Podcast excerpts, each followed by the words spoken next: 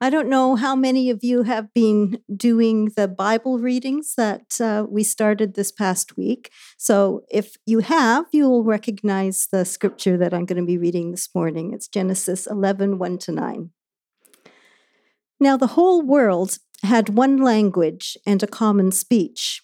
As people moved eastward, they found a plain in Shinar and settled there.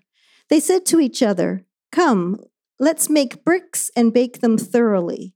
They used brick instead of stone and mm-hmm. tar for mortar. Then they said, Come, let us build ourselves a city with a tower that reaches to the heavens, so that we may make a name for ourselves. Otherwise, we will be scattered over the face of the whole earth.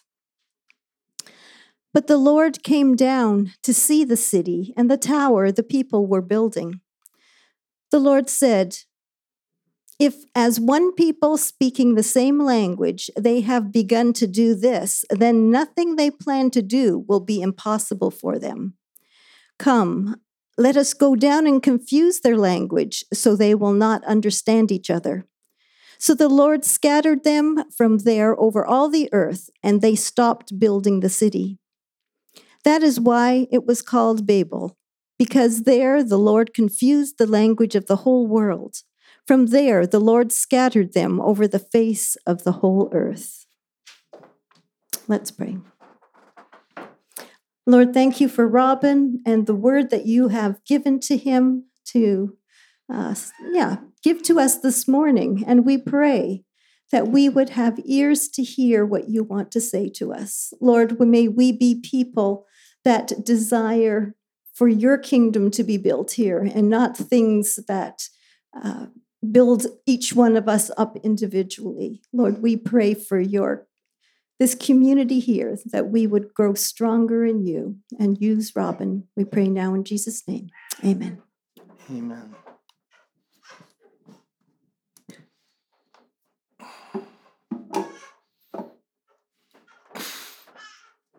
Thank you. We sliket kuren timmerus beastie. Ah, what a panic's in that breasty. I wouldn't start away so hasty with bicker and brattle. I would be loath to run and chase you with murder and pattle. That's the opening stanza of Robert Burns' poem, To a Mouse, to a mouse on turning up her nest with the plough. It's in Lallans, which is the dialect of English from central Scotland. That, yes, that was English. It's actually, technically it should be my native tongue, but I really don't speak it anymore. Marilyn, Marilyn will, will, will testify that when we go to Scotland, gradually things start seeping into my language, which weren't there before. But uh, generally speaking, I can't, you know, I, I can't speak that. But anyway, you, you may not know the poem, but you might know one of its more famous lines, which is, the best laid schemes of mice and men gang after gley, or go often awry in standard English. And that's what we'll be looking at this morning. How an ambitious plan by a group of people to make a city and a name for themselves ends up having the exact opposite outcome. But before we do that, let's talk a bit about context. As Marilyn said, this week we've been reading passages together from Genesis 1 through 11. Um, what the Bible has to say about where we come from. Now, every culture has its own cosmology, that is, its own theories or stories about how the universe came into being and what our place is in it. That's true today, and it was true in for ancient Israel as well. But Israel stood out from around from all her neighbors around in a number of ways, and Genesis 1 through 11 is where we find those differences spelled out. The surrounding cultures were all polytheistic. They believed in many gods. Israel was monotheistic. There is only one God. The Bible starts off in the beginning, God, not in the beginning, the gods. So Israel was monotheistic, their neighbors were all polytheistic. The surrounding culture believed that two of the gods got into a fight, and the good god killed the bad god and chopped up their body to make the world. It's, true. Um, so they believed that the earth was, and everything physical was tainted, was evil in some way. The Bible says no. The earth exists because the one good God chose to make it, and he made it good. The surrounding culture believed that human beings were all slaves of the gods, that we exist only to serve the gods' whims. The Bible says no, human beings have great dignity because we're made in the image of God Himself. And far from being slaves, He put us here to rule over and care for His creation as His representatives. The surrounding cultures had their own flood stories in which the human beings down on earth were making so much noise that the gods couldn't get any sleep. Sounds fun. It's true. Uh, so they sent the flood so they could get some peace and quiet. The Bible says no. The flood was an example of how seriously the God of creation takes wickedness and sin. Now, all of these arguments are implied in what we've read this week. Nowhere up to this point has God explicitly said, This is what I'm doing. I'm giving you an alternate story, the true story about the universe and your place in it. The Bible didn't really have to do that because the original readers would have been aware, at least vaguely, of what their neighbors believed. But now, at the end of this section of Scripture, it gets explicit in identifying and essentially ridiculing the source of all those ideas. That's Babylon. So, a couple of weeks ago, I encouraged you to approach, try and approach any passage of Scripture with an open mind, no matter how many times you've read it or heard it. So, I took my own advice, and here's a few things that I noticed about this passage. First of all, it's really short. It's only nine verses. The two great stories that everybody knows from the early chapters of Genesis, even if you know nothing else about the Bible, there's two great stories that everybody knows from the early chapters of Genesis. That's Noah's flood and the Tower of Babel. Noah's flood is four chapters. It took two days of readings. If you were if you're reading along with us, it was you know half of it one day and half of it the next day. So Noah's flood is four chapters. The Tower of Babel is nine verses. Second, sticking with those two stories, as any of you who were here for the series on covenant might remember, the, when we preached on the flood, despite all the mass deaths involved, the story of the flood is actually a story of grace. Because the key verse is Genesis 8 1. But God remembered Noah. So the flood is a story of second chances. Like the flood, the, the Tower of Babel also has a pivot point in the middle of the story, and we'll come back to that in a minute. But it pivots to judgment. Third thing is, it's really hard to ignore where the story comes. Context is important. So it's the last narrative passage before the call of Abraham in chapter 12. So chapter 11 sets up the problem to which the call of Abram is the beginning of the solution. So, on a very simple level, basic level, these nine verses lay out a very straightforward story.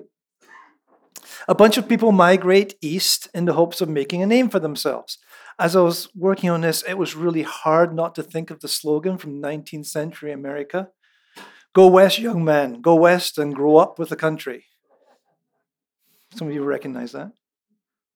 Except these people are going east. Okay?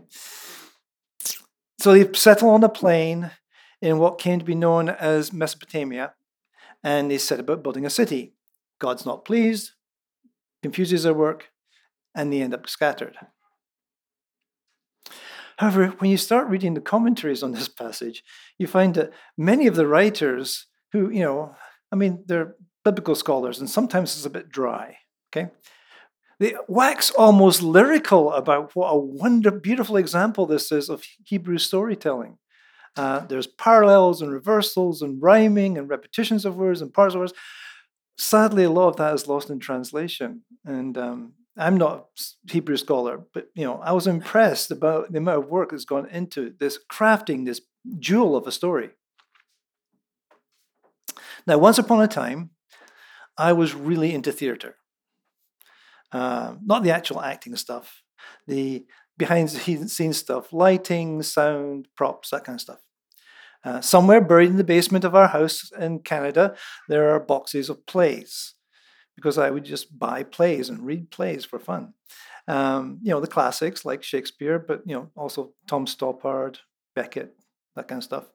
I volunteered at an arts centre in Edinburgh um, on weekends, and I worked the Fest- Edinburgh Festival Fringe, Fringe a couple of sun, uh, summers doing sound, which was really nice, doing sound and light, because all the guys who work on sound and light kind of get to know each other, and then you they get you get invited into the sound room for other people's productions, so you get to see other people's productions for free. It was kind of cool. Anyway, um, one of the things I picked up in the process of working on theatre is that you can actually set up a character as good or bad simply by how they enter the stage. Heroes traditionally make their first entrance from stage right and villains from stage left. That goes all the way back to the medieval period where stage left represented hell and stage right represented heaven. Some scholars say that having someone enter from stage left, which is on the right hand side of the audience, is unconsciously disturbing because we, we our eyes scan from left to right with reading and then they come in and against that flow. Why am I telling you this? Because in verse 2, the text tell us, tells us that the people were migrating east. And that's already a clue that this story is not going to turn out well. When Adam and Eve are cast out of the garden at the end of chapter 3, they go to the east. And we know that because it says the Lord set up an angel on the east side of the garden to stop Adam and Eve from returning. Likewise, chapter 4, verse 16 when Cain is banished by the Lord, he too went east out of the Lord's presence. And we haven't gotten there yet, but in chapter 13, um, when Lot and Abraham decide on how to split up the land, Lot will also head east into the land of Sodom and Gomorrah. One commentator puts it In the Genesis narratives, when man goes east, he leaves the land of blessing, Eden and the promised land, and goes to a land where the greatest of his hopes will turn to ruin Babylon and Sodom. So these people are migrating from west to east, which means they're migrating from the coastal area of what is now Israel, Lebanon, and Syria into what the passage calls the plains of Shinar. That's actually a theological problem for them.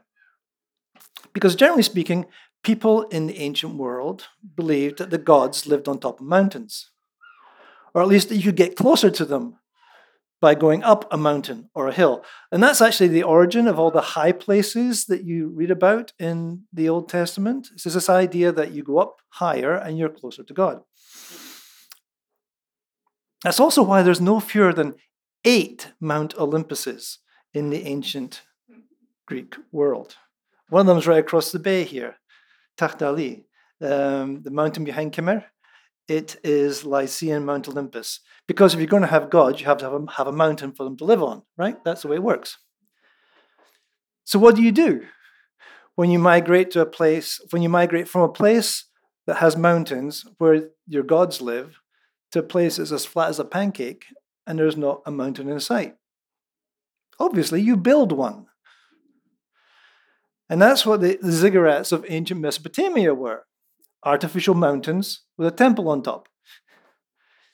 And Babylon was famous for its ziggurat, which, quote, had its roots in the underworld and its top in the heavens.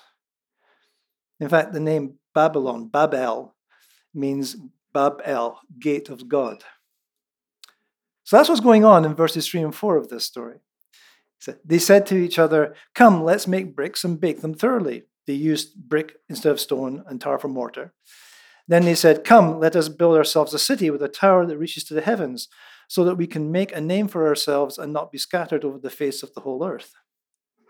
There's other things going on here too. That little, that little editorial note, they use brick instead of stone and tar for mortar. It's also a bit of a dig at how puny the city would be, at least in the eyes of Israelites who use stone quarried from the mountains to build their house, their cities. Now, having said that, in 2003, we visited Bam uh, in eastern Iran before the big, sorry, in 2001, before the earthquake in 2003. At that point, it was the largest existing mud brick city in the world, and it was pretty impressive. But there's this, there's this whole thing about making a name for themselves, right? Um, there's, and there's a lovely play on words here because the, the, the, Hebrew word for name is Shem. That's the word for, for uh, you, that sounds familiar. It's also the name of one of the uh, forefathers of Abraham, right? Because this, this passage actually comes right in the middle of the genealogy of Shem. So it's the middle of the genealogy of Shem. It's about making a Shem for yourself. And God's promise to Abram a few verses later in chapter 12 is that he, God, will make Abram's name, his Shem, great. So once again, the Bible is saying no. It says, no, you won't make a great name for yourself. God is the one who makes people great. So we make a name for ourselves and not be scattered over the face of the whole earth. It talks about identity. See, for most of human history, religion has been the primary way in which societies have been held together. We're this religion, not that one. You can hear that in Jesus' conversation with the Samaritan woman. You worship on this mountain, and we, we do it this way, you do it that way. Um, Jeroboam understood that when he took the 10 tribes and set up the northern kingdom of Israel. He realized that he also had to set up his own religious structure, or everybody would be going off to Jerusalem, and they eventually re- return their loyalty back to the Davidic kings in Jerusalem. So you have a group of people who migrate from the mountains to the plain. And in order to keep the, in order to have a viable religion and give them a sense of identity and hold them together, they set about building an artificial mountain so they have a focal point for their worship. That brings us to verse 5, which is the turning point of the story. But the Lord came down to see the city and the tower that they were building. Now, you may be tired of hearing me say this. I'm going to say it again. Very often in the Bible, the middle of the story is where we find the main point. It's called a chiasm. And it's here again. Can we have the slide up? This story is symmetrical. It says, at the beginning and the end, it says the whole earth has one la- language. Verse 2 and verse 8, it talks about from there. Verse 3 and verse 7, it's got each other and each other's language. Um, verse 3, it says, Let us make bricks. Verse 7, it says, Come, let us mix up. It's, it's almost the same word in, in Hebrew mix up and make bricks. Verse 4, let us build for ourselves. Talks about which man has built, mankind has built. Then it's got a city and a tower, a city and a tower. The one thing that is not symmetrical is in the center of the story. It's the point of the story. The Lord came down. That's what the writer wants us to focus on. So this story isn't actually primarily about languages. It's primarily about a visit from a divine building inspector. I think James and Renata could probably identify with this. I'm sure they've had a fair number of building inspectors checking out the Mosaic building. And that's what God is doing with the tower that these people are building. Thanks. You can switch off the, off the screen now. And this verse is just dripping with irony. In their minds, the people are building a tower that reaches to the heavens. Right? That's what they just said to build. We're going to build a tower that reaches to the heavens, the place where the gods live. That's what, that's what we're building. But when the true God, who inhabits the heavens, wants to see what it is that they're doing, he has to come down to see it. They're building this great tower that will reach up to where God is. This great tower that stretches up to the sky. And if you've ever been to Dubai and uh, stood at the bottom of the Burj Khalifa, then you've got a sense of maybe perhaps how these people saw their tower. It wasn't nearly as high as that, but that's kind of how they thought of their tower. A tower that would reach to the heavens and bring them closer to God. But from God's perspective, their tower is so tiny that he can't even see it from heaven. He has to come down to take a look at it. And here's what I think the point of this story is nothing that we can do can ever enable us to reach God. Nothing that we can do can ever enable us to reach God. We can't build physical towers to reach Him, but neither can we build towers of good works or towers of smart thinking or towers of personal righteousness to make our own way to God. No matter how, much, how great they may look to us or how great they may look to those around us, like the tower in the story, from God's point of view, our greatest efforts are so puny, they're almost invisible. We can't reach up to God. God has to come down to us. And that's what he does. He meets us where we are. In the next chapter, he calls Abram. And there's no suggestion in the text that Abram was seeking God. He was probably religious, everybody was. But God reached out to him and called him. And the Bible is the story of God reaching out to people because we're unable to reach him by ourselves. And that, that's the whole story of the Bible, is a story of God coming down. And that story reaches its fulfillment in the incarnation, in the birth, life, death, resurrection, and ascension of Jesus. That's the story of the whole Bible, is the story of God coming down. I said this is a story of judgment, and it is. But it's also a story of grace. The Lord said, If as one people speaking the same language, they began to do they, be, they have begun to do this, then nothing they plan to do will be impossible for them. Come, let us go down and confuse their language so they will not understand each other. So the Lord scattered them from there over all the earth, and they stopped building the city.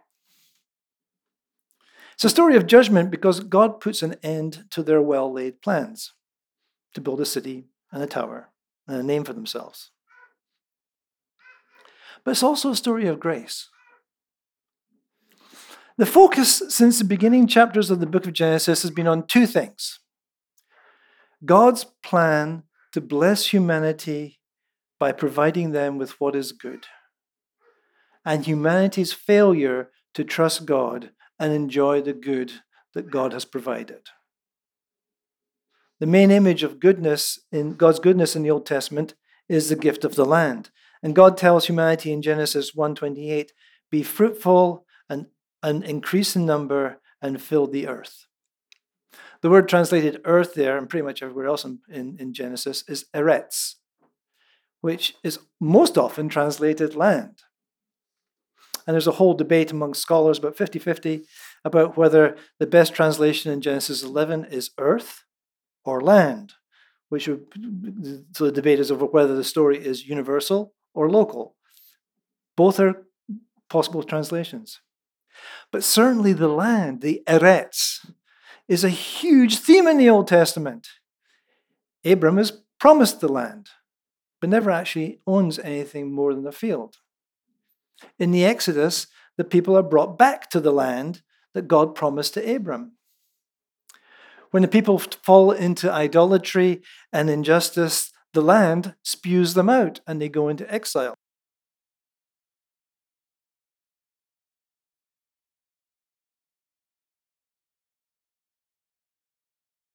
Following, there you go. My battery just died. Following the exile, um, a humbled people return to the land.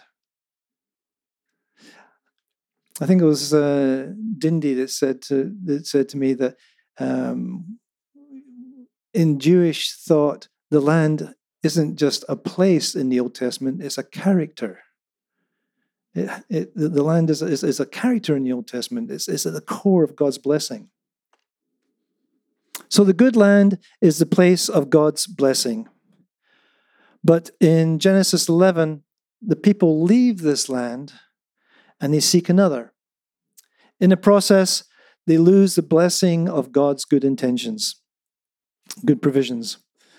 They end up living east of Eden. But you see, God doesn't leave them there.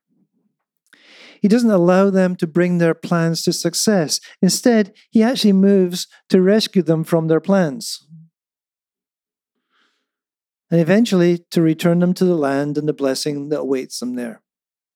And that's what the call of Abraham is about.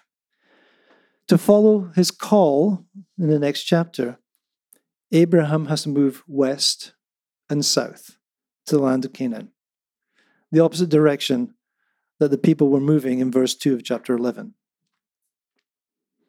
Sometimes it can feel like God is against us.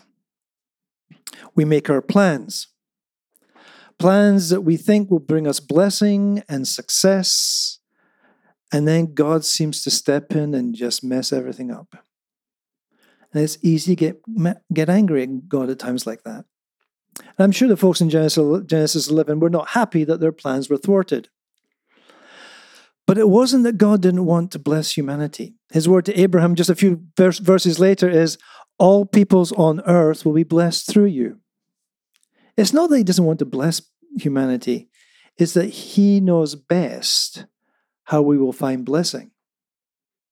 And that isn't by building our own towers our own structures of goodness, our own structures of religion, is by listening to Him and letting Him, letting him lead us into the good land, the blessing that He has prepared for us. I haven't forgotten verse 9. It says, That is why it was called Babel, because there the Lord confused the language of the whole world. From there the Lord scattered them over the face of the whole earth. Remember, what the um, Babylonians claimed their name, the name of their city was, is Babel, the gate of God. Bible says a better name would be Balal, which is the Hebrew word for confusion. Now, Hebrew, love, Hebrew loves to do this, right? It makes puns on names all the time, which actually makes me very happy because I like puns. I mean, the appropriate response in English when someone puns is uh, every groans, right? But uh, there's puns all over the Old Testament. I think so. So God clearly likes puns. Anyway, so so you will often see your um, a note in your Bible will say something like, "Babel sounds like the Hebrew word for confused." So at the end of the story, it's saying, you know, the the goal of the people in building a, a city and a tower and a name for themselves actually ends in confusion. It doesn't end in making some kind of gate to God, access to God. It ends in confusion. When we first arrived in Antalya, we took Turkish lessons at the Babel Language School. Um, sadly, the lessons didn't take very well, but that's something else. Um, and we often think this passage is about language. I mean, it starts and ends with language, right? But as we've seen, the main point of the passage is actually in the middle. And that point is there is nothing that we can do to make our way to God. The greatest things that we build in our lives, the best things we can do, are so puny that God has to come down from heaven to get a closer look so you can uh, even so you can even see them. Obviously, of course, God is God, so he can see everything everywhere. It's in the context of the narrative. The only way that we can encounter God is if he comes down to us. And he does that in Jesus. Now, in the course of that encounter, it is very possible that he will mess up all of our well laid plans. But that's not because he's mean It's because his way of bringing blessing to us is so much better than our own puny means of bringing blessing to ourselves. Let's pray, shall we?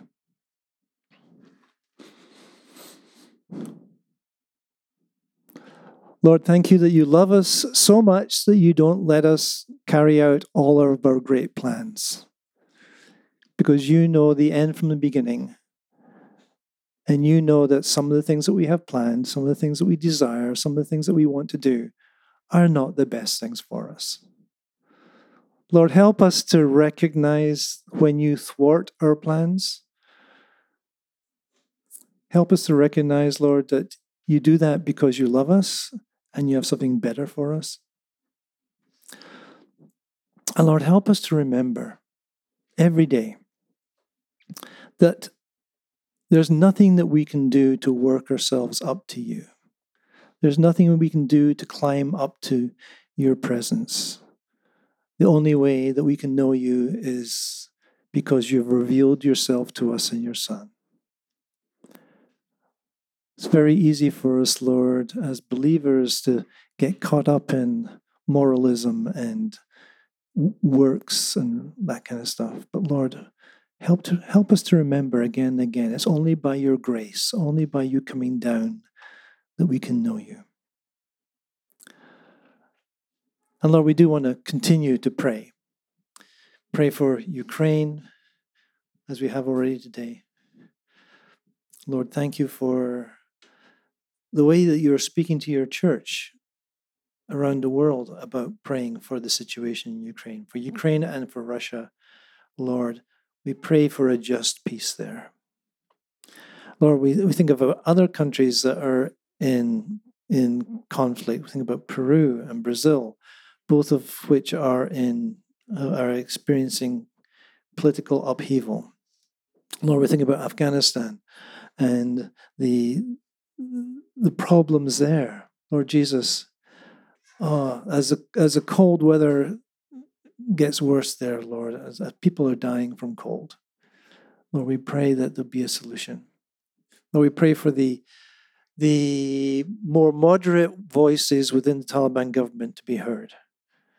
That there would be a, a rolling back of many of the restrictions. Lord, we pray for, for China um, as it's a Lunar New Year coming up, and so many people will be traveling, and there's been a huge upsurge in in COVID there.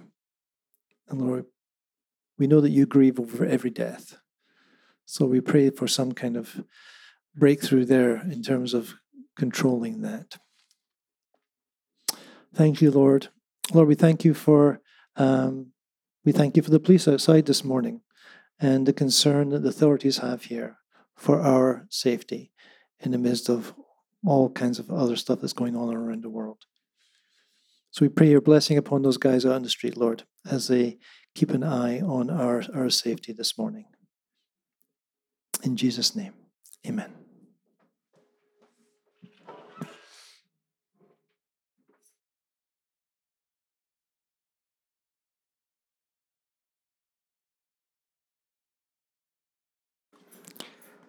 If anyone would like to be prayed for, as we do our closing songs, there'll be um, two people here in front, Daniel and Jim, and then in the back we have Mark and Dindy. So if you have any prayer requests or anything deep on your heart, please feel free to come to them and ask for a prayer. Thank you. I called you answer.